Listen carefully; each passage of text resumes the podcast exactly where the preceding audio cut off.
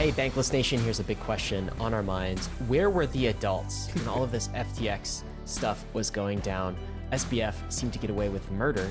This happened under a lot of people's noses.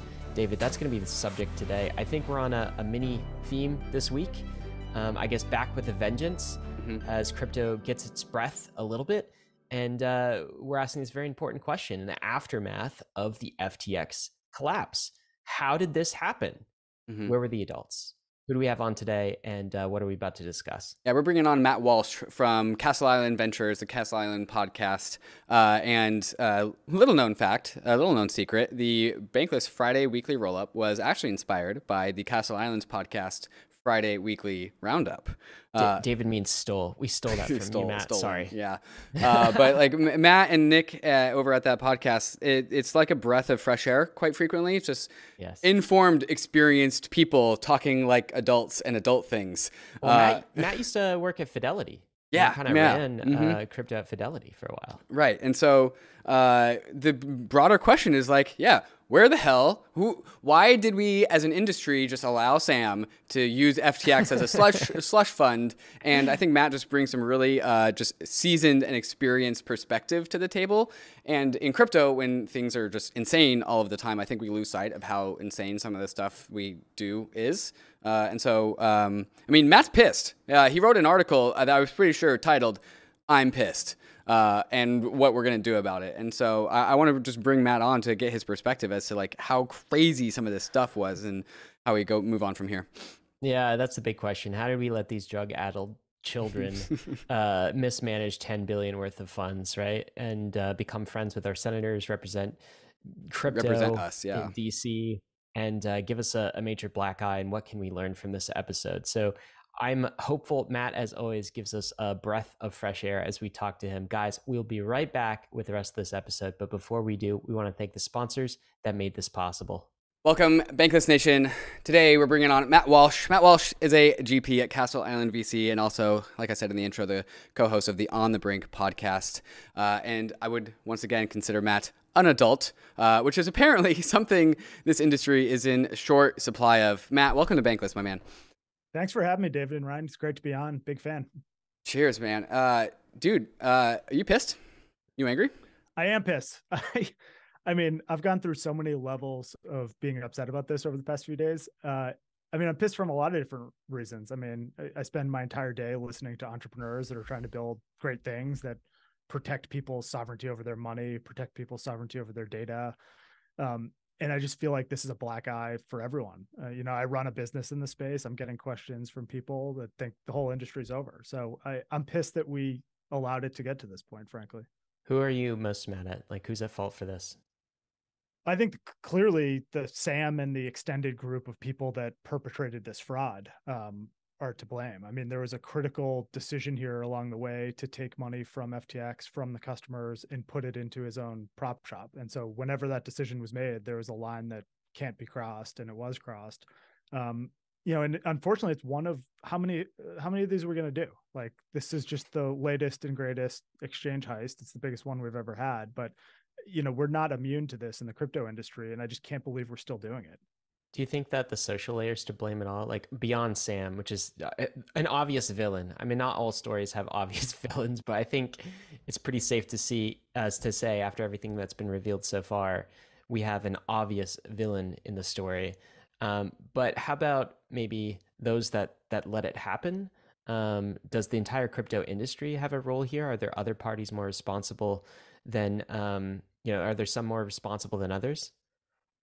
I think look, there's there's blame everywhere and there's a lot of different pockets. I think you can let's talk about the investors though, you know, to start. And I think the investors that are in this deal are going to get a lot of heat. And I think some of that is going to be unwarranted, but some of that is is going to be certainly warranted. It's not um it's unfortunately not uncommon to have fraudulent things happen in the venture capital industry. You know, you invest in a company and CEO ends up embezzling money or CEO ends up having an affair and it's a scandal. I mean, that type of stuff happens.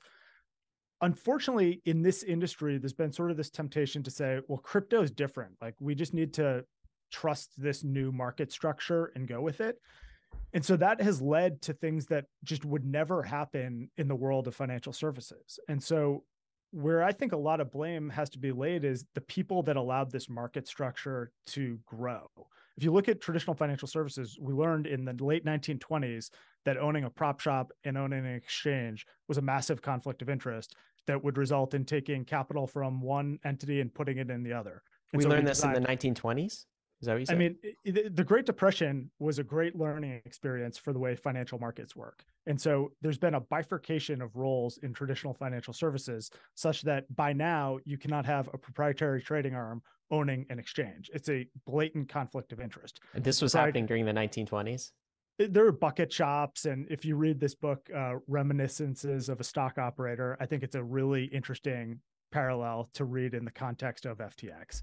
Uh, Wow. just all of these um, conflicts really that existed. And so we got things like the securities act of 1933 and the securities act of 19 uh, the exchange act of 1934 and so a lot of these conflicts were actually just taken out of the financial services space then and over time we've had additional regulation.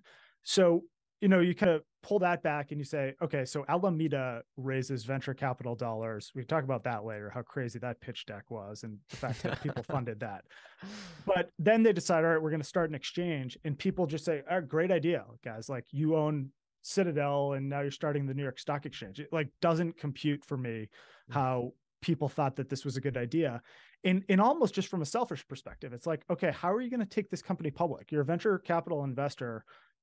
These companies need to go public, right? So you can't take a company public in the United States if it's an exchange that owns a prop shop. It just doesn't happen, and so. You know, we had. Um, Is there a specific rule that says that that can't happen? Like, why why can't that happen? I mean, I know it's insane. What, but why? Well, there's there's conflicts there, right? So your prop shop, so Alameda traded on the FTX exchange, and so they had visibility into very granular participation on that exchange. So they would have been able to see if a large market participant had just moved assets onto the exchange, for instance. They would have been able to position themselves against that. So, They so would have been Alameda was, able- was able to. The claim is that Alameda was able to take in data that only FTX, as a privileged entity, the exchange had, and Alameda was able to leverage that data. Is that an assumption? I mean, I'm sure it's true, uh, but is there no world there, but where there could have been like a firewall between those two things? Sam has public tweets that say that Alameda trades on the FTX exchange. That in and of itself is a conflict that actually cannot exist in the equity world. Okay. And so, why did we think that this was A, going to work in the crypto world, and B, good for customers? Like, why is that good for a retail customer to have Alameda sniping orders on their own uh, exchange? It's just, it's a predatory market structure to begin with. And we just sort of all turned a blind eye because Sam's got a chia pet haircut and sits in a beanbag chair and it's got a cute story. And I think it's so I'm pissed about that. I think it's an absolute joke. It, you know, you talk to people that are managing, you know, billions of dollars pools of capital in the equity world up here in Boston, and they're like, hold on a second, let me get this straight. So this guy owned a prop shop, it traded on the exchange, and they stole all the customer pros. Of course, he was going to do so. Like, obviously, Well, uh, uh, just to make that clear for folks, so Al- Alameda was basically set up structurally to front run its own customers. Even just 100%. like like just the base the base of the thing. Prop Mhm. shop and exchange and prop shop gets special treatment. That means front running. That means a percentage of of slippage of front run uh, rather than go to customers goes to Alameda. It's already insider dealing just from the get go. Not not to mention everything we we find out. Just the structure is rotten. We're going to discover a lot of things. So the Department of Justice is going to be all over this. They're going to be flying subpoenas all over the place in terms of market participants who are on these platforms. And you're going to get chat history. And you're going to see chat history where it was FTX employees and Alameda employees sitting in the same office on the same chats together. Sometimes they had email addresses that were at uh, you know one place, sometimes they had email addresses at the other. So, you know, it's it's really an in your face conflict. And you know, my I never knew that FTX was a fraud. I, you know, like obviously I had no way of knowing that, but I could look at it from the outside and saying that this thing is set up for failure from a conflict perspective. Like, what are you going to do? How are you going to get this thing into compliance? Maybe that's part of this conversation here around what was happening in Washington around the uh, Digital Commodities, you know, Protection Act. But uh, you know, it was really structurally unsound from the get go, is my opinion. Did you guys hear that um, SBF had like a sort of a a route around in kind of the, in back the, in the door. books and the door in the accounting system so that he could kind of s- move money back and forth from from FTX and and Alameda, um, like his own personal, just I guess tunnel to to to move funds without anyone else knowing is is. I mean, that's got to be That- well, part that's of it, right? that's what goes from conflict to fraud, right? Like, yeah. Yeah, I mean, you get into things like that, and now you're starting to expand the surface area of people at Alameda and FTX who really obviously knew about this, right? I mean, Mhm. I don't know how you run a product organization and don't ask where the cold wallets are. I don't know how you run, you know, uh, venture capital or corporate development investing and you start to optimize around non FTX deals in some of these transactions that happened. So locking in the Alameda borrow on these lending platforms. So I think the the net is a lot wider than Ca- uh, Caroline and Sam on this one for sure. and like Matt, when I was listening to you and, and Nick like reflect on this, like it just made so much sense. Oh yeah, there shouldn't be a trading firm and exchange have a relationship. That is intuitive. As an industry, how did we let it? Why did we let it go on for so long? Why did we just accept it? So, look, part of this is on the market participants, like the investors and the trading firms, and frankly, the the large retail, you know, people that are trading in this in this environment. There were a lot of trading shops that in the early days said we're not going to touch this exchange because Alameda is there and they're just going to be sniping us. But they got more comfortable over time, you know, for whatever reason. There was a lot of liquidity. I think, you know, some of that was manufactured. You know, I think the VC investors play into that. But frankly, it's a regulatory issue in large part. Uh, You know, the fact that this was set up in Hong Kong from the get go, it was offshore, made it have this feel that, okay, well, it's offshore, you can do this type of stuff. And I think we are going to spend a lot of time in the coming weeks trying to figure out what this plan forward here was that he had in terms of coming into the United States. What sort of no action letter was discussed at this meeting with the SEC? Was the master plan here to get fully compliant in the US in some way with FTX, the offshore entity, to bring that on shore? There's you know a lot of chatter that he's trying to launch a stable coin. I mean, you just think about if he was successful in pulling this off, this con that he was pulling with the regulators, could this thing have been two, three, four times bigger with you know much more institutional capital, much more US retail on the platform if he actually got greenlit? Um, so I think that that's outrageous, frankly. I'm. I'm pissed about that. I mean, I mean, just I I shudder at the fact that uh, at, you know, FTX having its own stable coin. I just shudder at the fact that that that could be called into existence and be backed by you know, possibly nothing. Yeah. Um, FUSD, I guess, would be the stable coin. Yeah. Uh, okay, so where were the regulators at the table, and, and what parts were what parts were regulated? Like, because I mean, they were having meetings with regulators, obviously, and FTX and FTX US to some extent were were regulated entities. Is this just what slipped through the what slipped through the cracks? Maybe talk about the regulators and also, I mean, weren't they audited? Didn't they have auditors who were checking the books and making sure that everything was was sound? Wasn't that part of the part of the process? I the regulatory question is a really difficult one, I would say. So FTX US obviously regulated, um, has MTLs, was pursuing a New York trust license, is my understanding.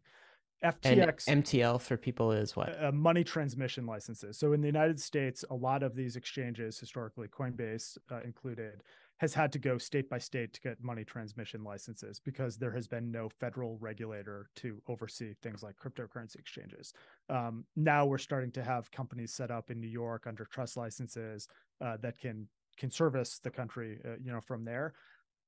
FTX started offshore. And so we're talking about a market structure that was really interesting from an investor standpoint for a long time because you had companies like Coinbase and Kraken that were playing by the rules in the United States, but had frankly just inferior products because they couldn't offer leverage, they couldn't offer the derivatives that were offered on FTX. FTX was not regulated by anyone. I mean, I've seen Sam's tweets that hey, we're a regulated entity.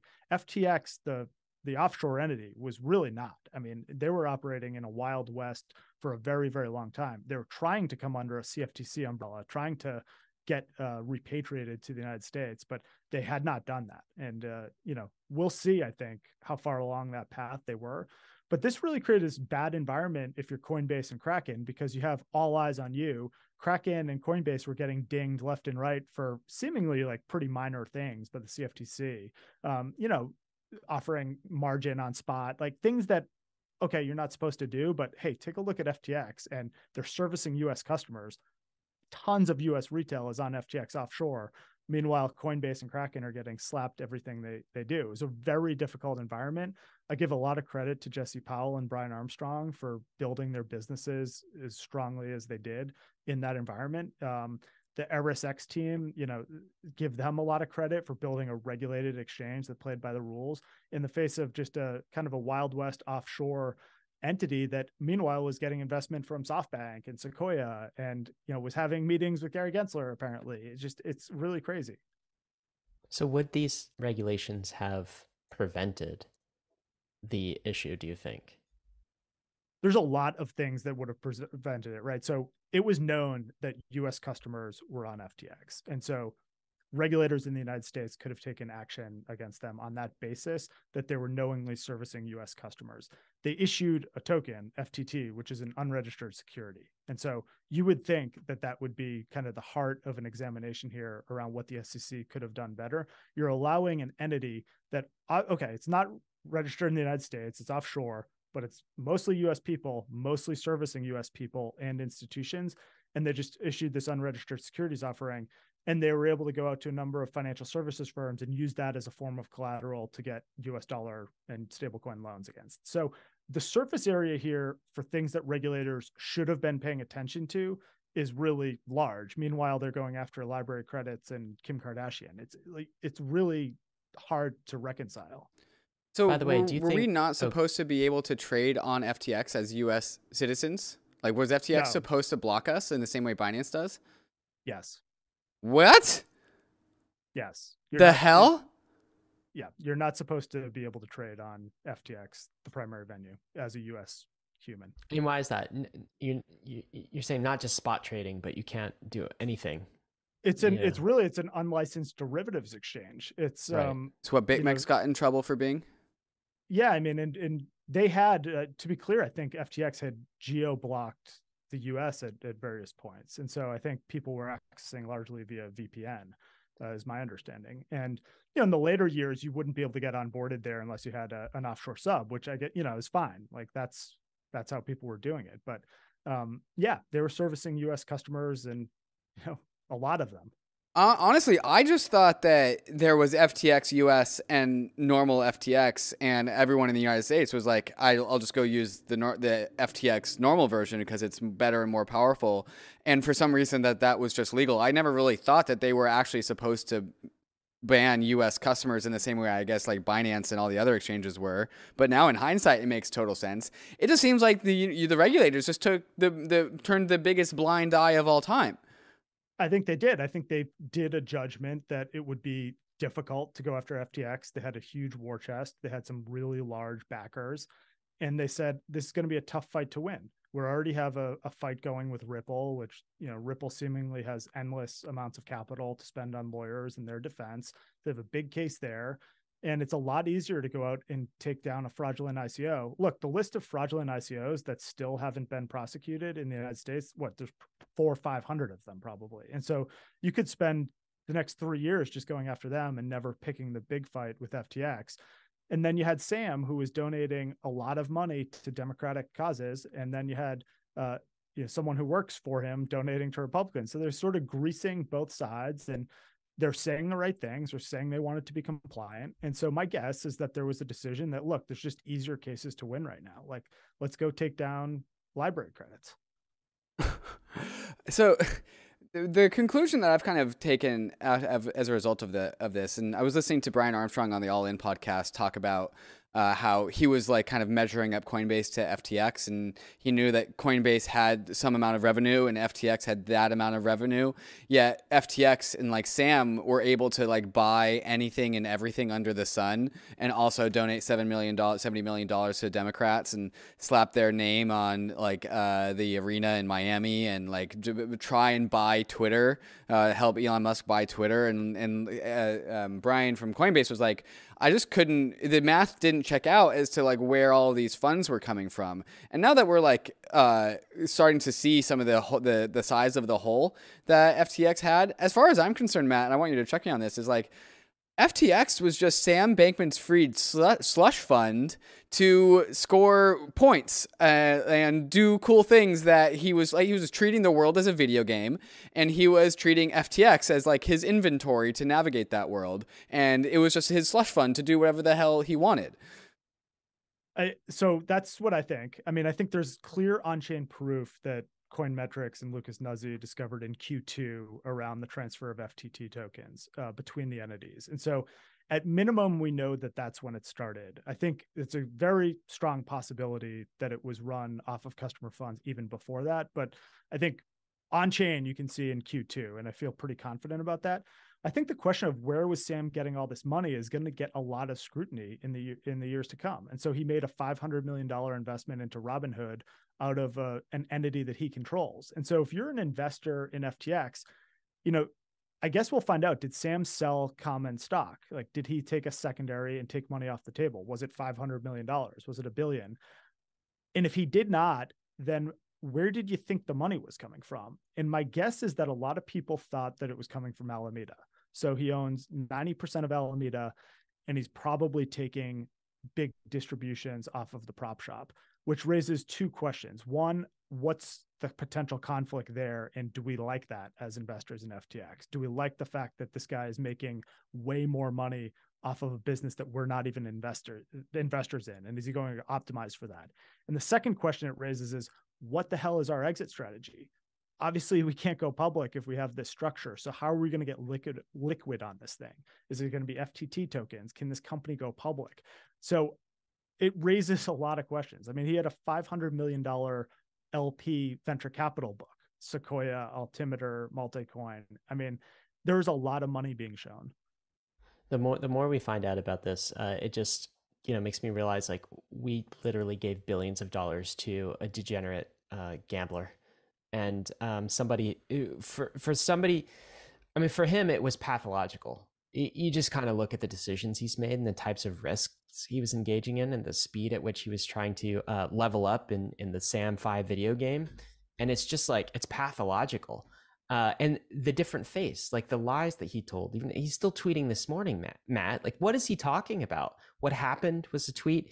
I like the, the study of Sam Bankman Fried. I'm like, uh, I'm sure there were um, some filmmakers trying to make documentaries earlier this year and like do, doing the Do Kwon documentary or maybe the Three Arrows Su Zhu uh, documentary. But like all of that is now overshadowed by this. This is even crazier.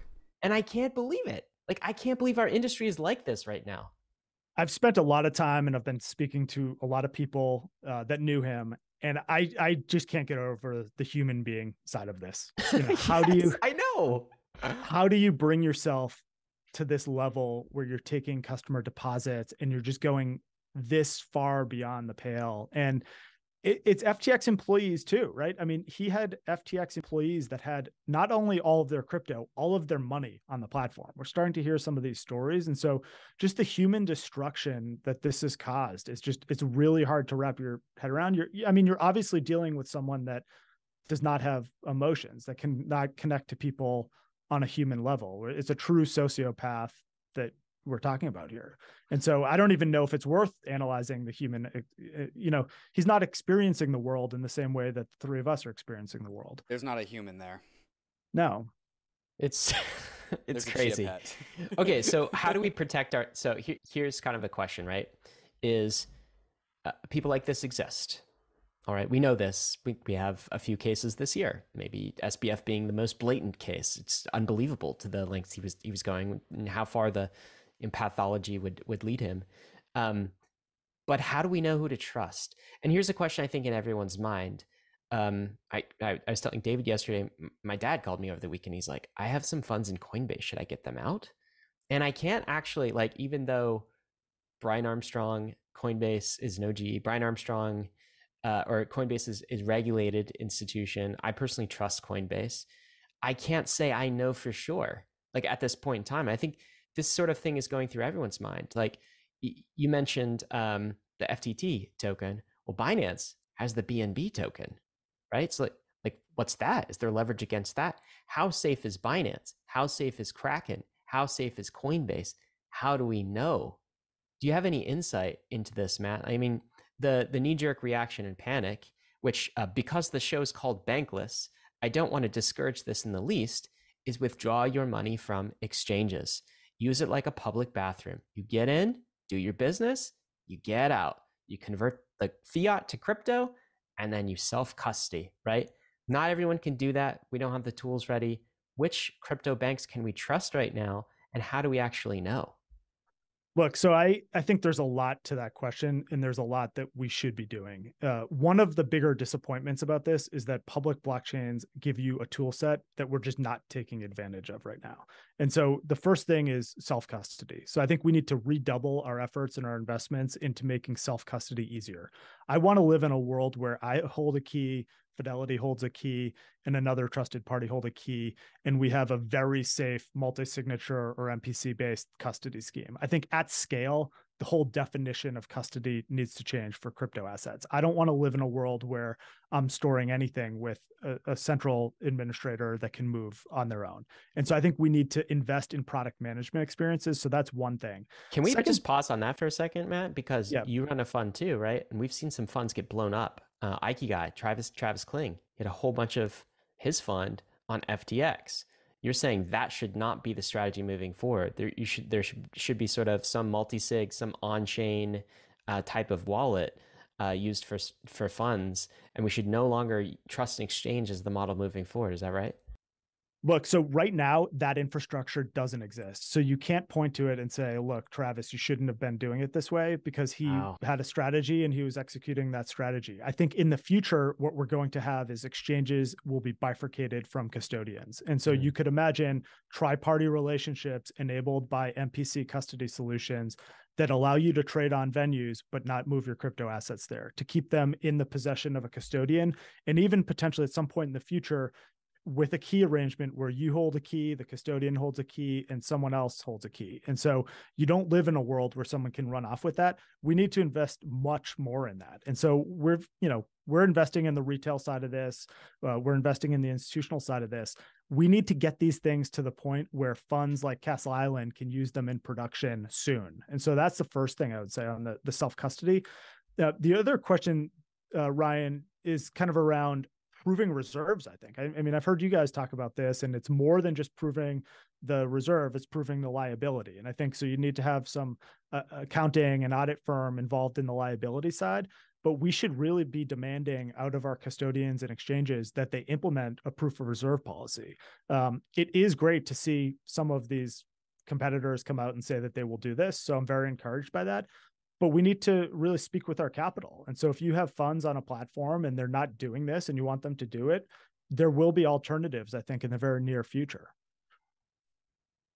Um, what do you think the regulators are going to take coming out of this? Are they going to be the ones to institute the types of reforms that you're talking about? Or are they going to be the ones to have a complete knee jerk reaction to this and take steps to further encumber, further uh, trap, further harm crypto, further drive it outside of, at least in the US's cases, outside of the borders of the United States of America. What do you think their reaction is going to be in the aftermath?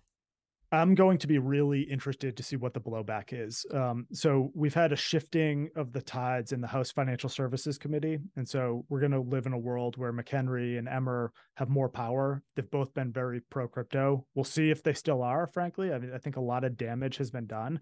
Uh, the first thing we very clearly need is just clarity on who regulates the spot market for these things in the United States. Um, and the second thing we need is just a way for a token project to raise capital and eventually be fully decentralized. And so Hester Peirce, I know you guys have had her on the podcast. I think her proposal is the most viable option. So this token safe harbor proposal would get you to a point where you have clarity on whether or not these things are securities or commodities. And then if you have the further clarity on who the regulator is, then I think we just kind of fall into line. The fir- the third thing I would say is that you know the DeFi part of this is kind of wide open and none of what I just said applies to DeFi. My view is that these networks should not be regulated at the protocol level. And um, you know, I, I hope that that continues. I think Sam, frankly, had a lot different view on that, and that was going to be very, very harmful, I think, to the industry if he was successful.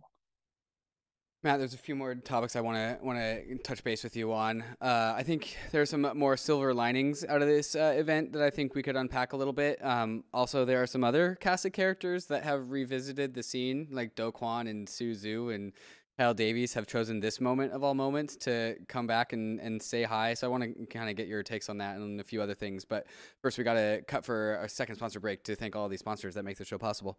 And we are back. Uh, I think we were talking uh, um, during the commercial break about um, there's a number of different topics that we want to get through, and w- one of those is I think is is this is what we're watching happen right now. Sorry about this fire truck. Uh, is the logical continuation of the May uh, contagion. Uh, first, we had Terra Luna, which which triggered the contagion with Three Capital, which triggered the contagion of a lot of things. And then Alameda really had this show of strength during that one moment, which, and we were talking about this, me and Ryan were is like, yo, like FTX and Sam Bankman Fried, they're buying everything, they're saving the industry. Like when Sam tweeted out that he was saving BlockFi, like the market's pumped a little bit. I remember like that was a plus 10% day. Uh, but little did we know that the reason why that worked was because uh, of the uh, fake plugging of the hole between Alameda and and uh, and FTX. And so, like, my question to you, Matt, is like, this is the same contagion, right? Like, this is the same event. It just happened to be like we got like a six month break out of it, right? I, I think that's right. I mean, it's funny. I, I look back on all my text messages and you know Telegram chats, and I just put in Alameda and see when I started talking about it, and you know early days and like looking at pitch decks and things like that. But then there's a lot of chatter around the COVID crash. So what was that like March of 2020 uh, when the markets nuked. There's a lot of chatter that Alameda had blown up then. We never really heard anything about it. And so I, you know, put a pin in that one. I'm interested to see if that comes out in a forensic analysis, if they actually took customer funds as early as 2020 and moved over.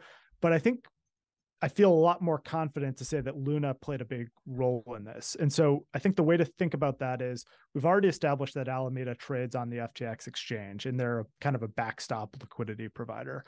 And so, you know, imagine a world where Luna blows up and people are just chucking Luna as fast as they can into that two, three day period is it possible that Alameda was blowing up because they were on the other side of all of that and they were just backstop liquidity on the FTX platform? I'm speculating, but that would make sense. If you look at this through the lens of how could you lose that much money? Yeah, the Robinhood deal and Tom Brady and Gisele and you know, but doesn't really add up. And so I think what's likely is that Alameda took a massive hit on the Luna trade and that they just allowed the Alameda balance to run negative negative equity on the platform. And so they just started to, you know, they basically couldn't lose. Like Alameda could not get blown out on FTX. And so then it became really uh, like a Ponzi dynamic from there where they just needed to get net new retail flows and institutional flows onto the platform to continue to operate the exchange because they had such a, a huge hole. So I, I'd be really curious if that's what it ended up being because you could imagine that's the case, right? They didn't come out and say that they had a huge loss to Three Arrows Capital. They didn't come out with a big Luna loss. It's possible they just ate all of it. Someone in the chat is asking, can you talk about what you believe will happen to those who have coins in BlockFi? What do you think, Matt? I don't know, and I should I should disclose that I'm a uh, Castle Island is an investor in BlockFi. The way that I looked at that deal at the time, so Zac, I have the utmost respect for uh, I'll stand behind Zac Prince and Flori. I think they're a highly ethical management team. The three arrows situation resulted in a basically an untenable situation where they're dangerously low on net equity capital. And Sam came to the table with a deal that would result in a very bad outcome for the equity holders, but it would allow the customer deposits to be made whole. And so there was a discussion around taking that deal. They took the deal And I was ultimately supportive of that deal, even though it was resulted in us writing our equity position down to zero. And I thought that Zac and Flori behaved highly ethically in that standpoint, and they truly believed that that would save the business. Uh, where that stands right now, you know, I think I don't have any insider knowledge, but certainly their lack of ability to pull down on that credit facility is is not good. I'll give you my take. So I have a small bit of funds uh, in BlockFi. I like to test these things. Uh, it's really fun to test uh, crypto banks like BlockFi and Celsius. Yeah, um, it's been it's super been really fun, fun, right? Fun yeah. 2020. um, I personally, this is just Ryan's opinion. I personally am. I've discounted everything in BlockFi to zero, basically. And if something falls out of that that's above zero, I'm happy with that. But um, given the way I'm kind of reading the tea leaves, I don't have a lot of hope. Where I, ha- I have similar levels of hope as maybe I had uh, with Celsius. Although I will note, um, I agree with you in your assessment, Matt. This is a different situation than Celsius, which uh, I mean, Celsius was very clearly Mashinsky'd. It was completely yeah. mi- mismanaged, and this is a a different case of that. Um, this is not a degenerate gambler at the helm. They just got caught up in some risks that they didn't anticipate uh, with some of these events here. But so you think that b- back to kind of what popped the balloon here? You think maybe behind the scenes it was sort of Luna. I'm just I'm just fascinated that SBF and Alameda were able to run this thing for like five more months. Okay, because no one really knew. In fact, the the here's the insidious thing coming out of that is like as David was saying, all of these funds get wiped out. Three Arrows Capital, Trader Gods, of 2021.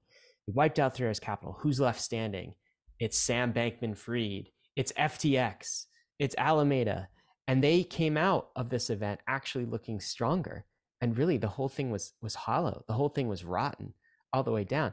There was something else that actually ended up popping the uh, the balloon here, and I'm wondering what you think that was. Was it really CZ's tweet on that uh, that boring Sunday afternoon. It was afternoon East Coast time anyway, where he tweets out about FTT.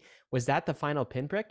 A week before that, we had, um, of course, SBF giving his uh, regulatory takes with Eric Voorhees, not very well received by the community. That seemed to be like a, uh, if you were charting Sam's, um, I guess, influence in the crypto community or the fondness of crypto, that started to hit like his fondness meter by all time to all time lows. But I'm not sure that was the prick. Maybe it was the the CZ tweet. What do you think? I, I think you guys might be in the movie here because I think what you guys had with Voorhees and him, I think th- that played a role in it. So I think sentiment had really started to turn against SBF on some of this DeFi stuff that we're talking about. The fact that he was really trying to nuke DeFi to the advantage of his own company.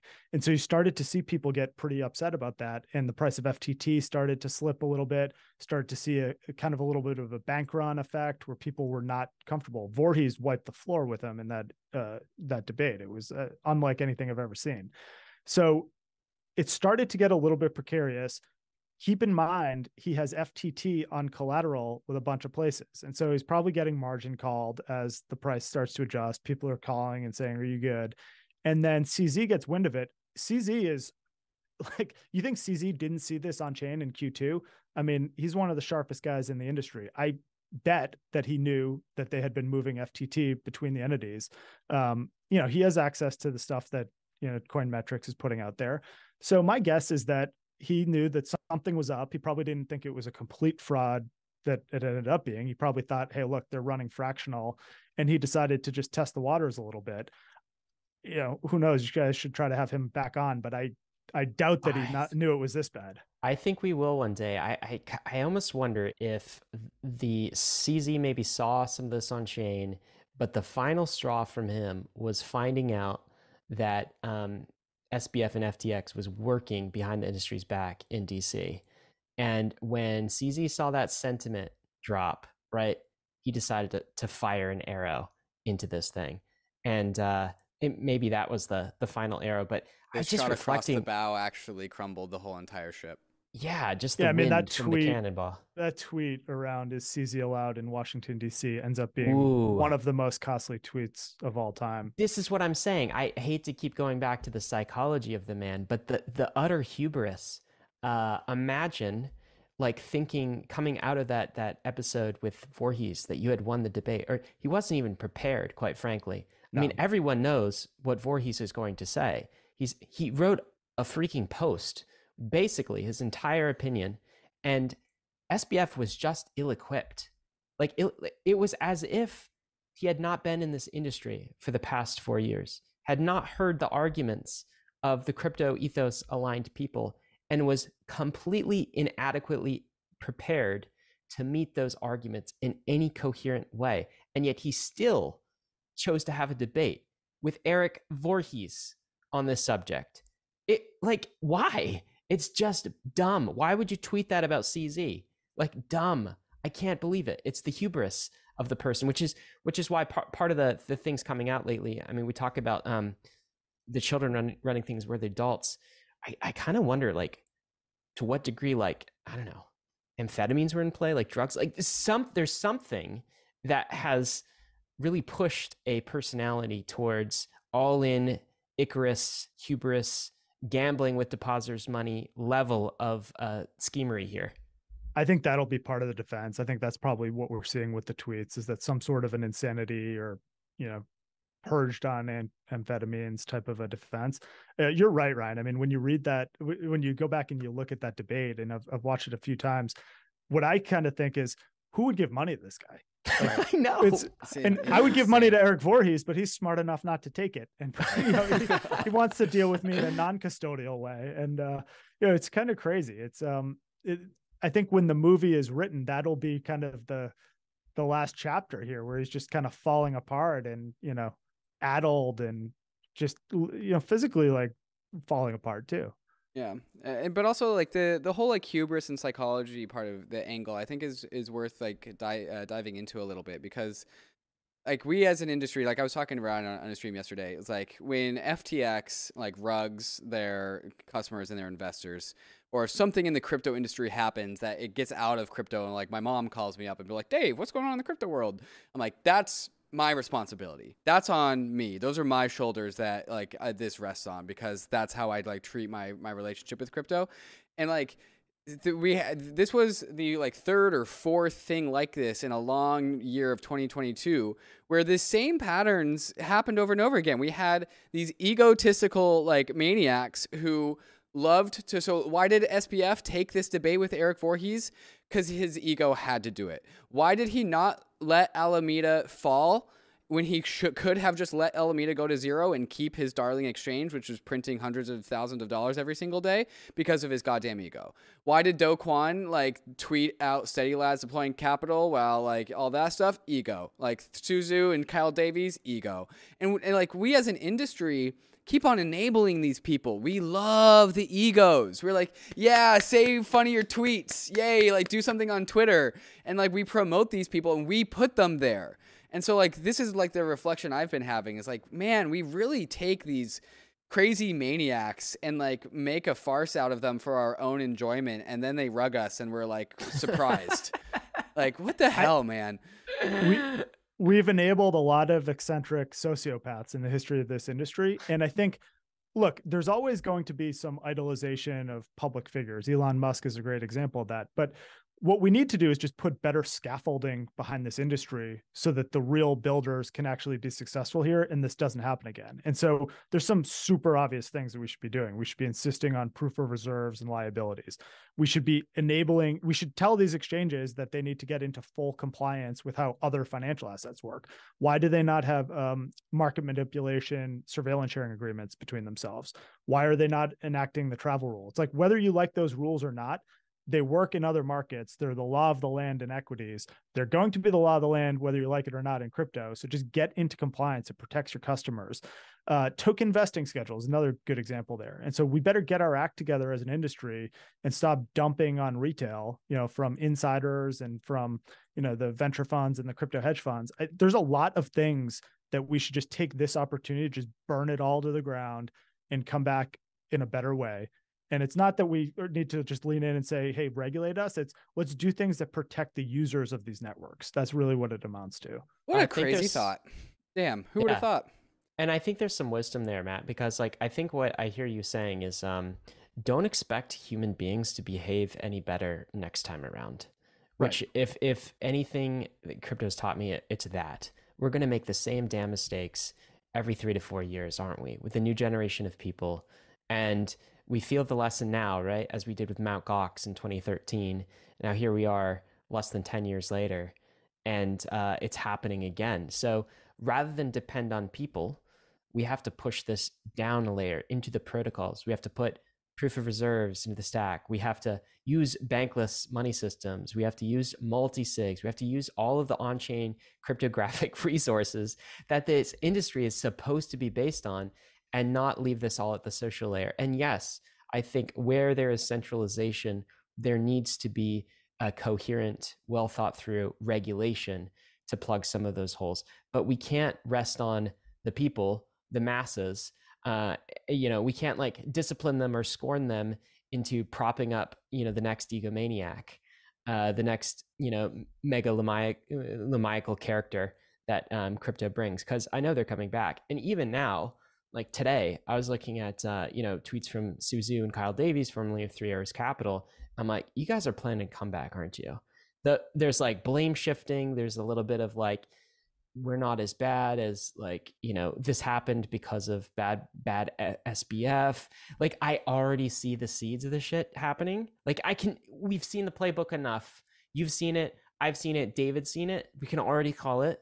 And like the fact that these people are not only are they not in prison, not only are they not in court, okay? they're still tweeting and planning their comeback story is absolutely maddening. Meanwhile, we have, have Alex Pertsev, who's an open source developer. No one knows his name, not a superstar coder. He's in a prison somewhere. He's in a jail. What did, what was his crime? He wrote open source privacy software in code. That's what he did. Without all right, charges. and we have all no of charges, these people. No charges laid against him. We have all of these other people uh, walking free. Too. It's like the injustice of it just starts to pile on you, Matt. It just starts to like you started your post, you started this this conversation. I'm pissed. I'm pissed too. Like I'm pissed. We need to do better. Regulators need to do better. Our justice system needs to do better. Like we need. I don't even know what to say at this point. It's absolutely maddening that we are in this spot and it's embarrassing. I'm with David. Like every conversation you have with an outsider, it's like I don't want to have to keep justifying crypto's existence. I want us to do the right thing and stand by our principles. And why does this keep happening? I couldn't agree more. I think it's we need to take the parts of this industry that are rotten and we just need to burn them to the ground and purge these people from the industry forever. Who cares if they're tweeting? I, justice takes months to catch up. I'm not worried about whether or not these people will be brought to justice in the least. There's been gross negligence and highly obvious frauds that have happened. And I think all of this will take care of itself in due time. Took Madoff like 24 hours to be arrested. It's going to take a little bit while longer for some of the people that blew up in the Q2 time period. Looks like it's going to take a little bit while longer with SBF, but ultimately these people will be brought to justice. I think right now what we can be doing is just building a better foundation. And I think it is also at the social layer. It's let's put let's put frameworks in place for uh, disclosing who the investors are in some of these projects. When do their tokens come off of lockup? Uh, you know, what information does the team have? What information does the retail have? Common sense stuff. So I think we can build this back, but I think eventually, look, we're going to get past this time period. We're going to get all of our anger out. I'm still pissed. There's going to come a time here where we're just going to need to focus on what's left here. And we just need to make sure, let's just take this opportunity to just burn the stuff to the ground that needs to be burned to the ground. There's a lot of uh, zombies out there still. Let's just wait for the dust to settle. Do you know the other thing that I feel like failed is um, I don't know what if I'd call it the credentialism. Have you guys seen the the the clip of um, uh, Kevin O'Leary talking on stage? Where he's talking about, and by the way, Kevin O'Leary's been on the podcast. You know, we've talked to him, and I, you know, he's done things in Washington, that sort of thing. But he was just out and out claiming that FTX was the safest spot on the planet to put your crypto. Why? Because it's regulated. Because Sam Bankman-Fried, you know, ha- is the son of um, Stanford professors who are just like know what they're doing. Like just the credentialism. We that that's the social layer honestly that came in this cycle that's a little bit different than the social layer that you know and that we know from the og's which is like f your credentialism like what yeah. no on-chain cryptographic guarantees that's the that's the basis of this. It's not who like where'd you go to school? It's not you know which senator do you know? Who can you get in a room with? It's not what celebrities endorsing your product. It's on-chain cryptographic guarantees. That's how we know you're not lying. And we we lost that in this whole credentialism.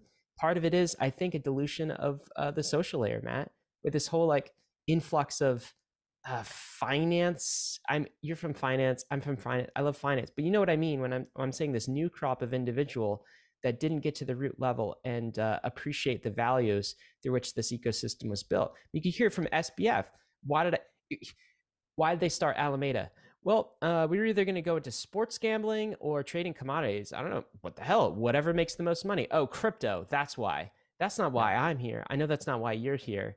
And I hope, bankless listener, it's not why you are here. Uh, we used to be in touch with these mission, the the, the mission, and uh, and we lost some of that the, the previous year. So maybe there's a reform that we can make on the social layer there too, Matt. I think that's well said. I mean, look, this has happened in public markets. There've been big frauds. There've been people that have put their names on that uh, I'm a big Tom Brady fan. That doesn't change my opinion of Tom Brady.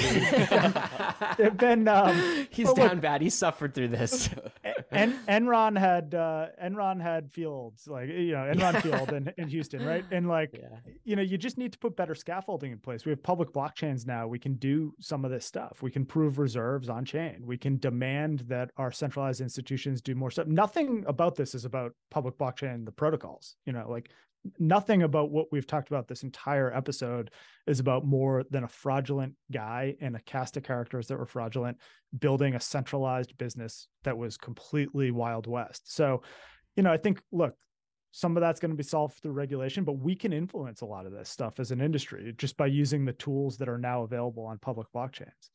So matt um, I think at times like this, there's a tendency, obviously, to to magnify the bad actors, right? And we're seeing like maybe the worst actors as uh, crypto's ever seen. Maybe the the, the anti Satoshi or something like this has, has come for our industry and is wreaking havoc, and it's you know is now leaving, is now gone. We do want to put these people behind us, but um, are there any adults left? And who are the adults? Like, where are they? I mean, you could name names if you'd like. Um, you know, I've got a list in my head of people that um, are building this industry for the for the long run, and whom um, I actually do trust uh, to do the right thing. Um, but like, what do you see from your vantage point? Are there still some adults left in this industry that that uh, that care and uh, are going to work to clean up the mess from um, the crazy party that uh, SBF just threw? I, I, mean, look at it through this lens. I spend most of my time talking to early stage startups and a lot of developers. And so the the real talent, the real all stars in this industry are the open source development communities, and so I don't see any of that being impacted by this, right? So, uh, and that's across whatever chain you like. You've got open source developers, maybe maybe not in like Ripple, but like there's open source developers everywhere that are uh, the real heroes here. Uh, and who you know who ends up winning on the centralized side? I think you're just going to see capital is going to flow to the regulated entities right now. So if there was ever a time for, you know, Fidelity, Bank of New York Mellon, Coinbase, all, all these regulated players, CBOE, which uh, CBOE ErisX, like all these businesses that have been just set up to disclose conflicts and not have proprietary trading firms attached to exchanges and like seemingly obvious things like audits and proving reserves. I think the market will flow towards those type of market participants um, but look, it'll take time. I think right now there's going to be a lot of people on the allocation side that are just super gun shy, and um, you know we'll have some contagion here. I think, but coming out of it, it's the developers and it's the players that you know put regulation aside. It's the ones that do things to protect their customers and that are not predatory towards them. Put a timeline on this. How long is it going to take to heal? God. I, you know, a lot of this is going to be interest rate driven too. And so I think you can put, imagine if we were still living in a zero rate environment. It's, I shudder to think that maybe FTX you know, would have been able to, they would have been continuing the fraud if we were, you know, zero rate. So I think we're going to get a pivot at some point. We're going to have the Fed pull back. Um, appetite for risk will increase. Um, and I think the other thing is very positive is that a lot of these institutional custody audited platforms in the US are now coming online. So, you know, Fidelity has been at this for years, and now that product's in a position to launch for retail. Bank of New York Mellon's been working on this. Do you know how many people use Bank of New York Mellon for custody in other assets? How it's many? An, All of them. a lot. I mean, it's it's the largest custodian in the world, and so they have you know 100 people there that know what they're doing building out mpc custody i think that's unbelievably bullish for the industry but MPC custody, MPC huh? custody. Wow. Yeah. That's awesome. That's So, yeah. this you know and, and i think it's been public that they're working with fireblocks on that so you know they know what they're doing over there so i think um that's reason for optimism but you know ultimately a lot of this is going to be rates driven i think I think that's Yeah, going to be as- the, the big um, legacy of this whole event is the polarization of some people are going to be like the the middle ground between pure decentralized protocols and highly regulated, trusted onshore centralized entities. The middle ground's gone. It's like pick Yeah. one or the other. Like you're you hold your own assets on your ledger on the chain, or you are in an onshore regulated U.S. entity that looks and feels legit and has been around for hundred years. I, I think that's right. I mean, I think the DeFi space will be interesting to see because I, I do like this idea of, you know, on-chain lending and DeFi and some of the things that you could potentially do at the intersection of regulated financial services and public blockchain. So I think there's something there. Um, I think we'll have a blending. It's quite possible to me at some point in the future that centralized institutions in the US are offering, you know, a lot of interesting creative products that right now are only available to individuals on like MetaMask and and messing around um, personally. But uh, I'll be here for it. I'm excited about it. I mean, on your point in Fidelity, I noticed for the first time in a Fidelity account that uh, that I've seen, you can actually buy ETH. I think that was uh, just um, just added pretty recently, which is uh, which is really cool to see, and definitely um, you trust Fidelity more than you trust uh, an FTX uh, right now. Um, and I- I think your your other point about interest rates, right? Um, we would have never had the blowups that we had this year unless the Fed actually raised rates. And so there was all sorts of risk on shenanigans that were happening as a result of, of low, zero, almost negative cost of capital, right? And so this is like from a macro perspective, this is very healthy. The, the most unhealthy thing would have been to your point, Matt, if we had uh, 0% interest rates for a while and the charade and the Ponzi got larger and larger. Um, imagine Sam like accruing ultimate power. David and I in a live stream yesterday compared him to like Emperor Palpatine, like, you know, episode one, he didn't know he was a Sith Lord, right? But he's accruing power and pulling the strings in the background. And it turns out he's a pretty bad dude who's bent on controlling the entire galaxy. 0% interest rates uh, could have uh, given him that leverage. I guess um, may- maybe a question for you again on timing is um, do you think the worst is behind us? Or do you think there are more blowups that we're going to see? And I'm not so much, I, you know, there's more contagion coming from this event, very probably. Um, I don't know how much more is ahead. Uh, I'm more talking about another months down the road massive event like this. Uh, is that in the in the cards for us, or have we really burned off all of the um, all of the mold from this space? I think you'll have some second order effects here around market participants, whether they be trading firms or hedge funds that that go under. I think some of these uh, rumors that we've seen around the third tier exchanges, I would be running for the hills if I had assets on some of these platforms. So I think some of that will happen. Um, what type of uh, an impact that would have, I would think it would be a lot less than what we just went through with FTX. The interesting thing about FTX is that they don't have a lot of Bitcoin and ETH left on the, the balance sheet either. And so, you know, from a market impact, we're not a trading firm. You know, we don't take these positions, but I it'll be interesting to see what happens to just the price of cryptocurrencies because it's it's unlike past blowups in the sense that there's not a ton of sell pressure just sitting on the sideline for some of these uh, large cap assets. There was a there's a theory that the worst actually hit us in the summer of this year when we saw, you know, the Three Arrows Capital massive liquidations of all of that Bitcoin, all of that Ether. And uh, this is um, a different type of event that might not hit those large cap assets uh, as much. Of course, the macro is still as uncertain as ever. As we're streaming this, a uh, I guess there was a missile um, from uh, Russia that hit yeah, Poland I'm not ready to go unpack that. right like so there's a whole that whole backdrop uh as well but um yeah, it's interesting times for sure. Matt, um, thanks so much for spending time with us and uh, for being one of the adults in the room. Uh, we need people like you, Castle Island, Very to refreshing.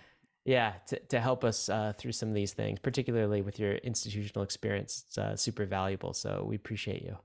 Thanks for having me on, guys. Keep up the great work action items for you today. I don't know if we have any. Do we, David? We have so much content on the FTX SBF front that um, you know you can go download some of that if if you want. Uh, we'll be talking about it a bit more, along with our regular scheduled program, which is uh, next Monday. We have an episode coming out about the Fed, about Jerome Powell episode, and friends, man. don't we? People should look forward to it. I'm going to listen to that one. It's great. Uh, it's really great, and uh, I'll leave it there. Risks and disclaimers, of course. Crypto is risky. So is ETH. So is Bitcoin. All of DeFi is you could lose what you put in, but we're headed west. This is the frontier. It's not for everyone, but we're glad you're with us on the bankless journey. Thanks a lot.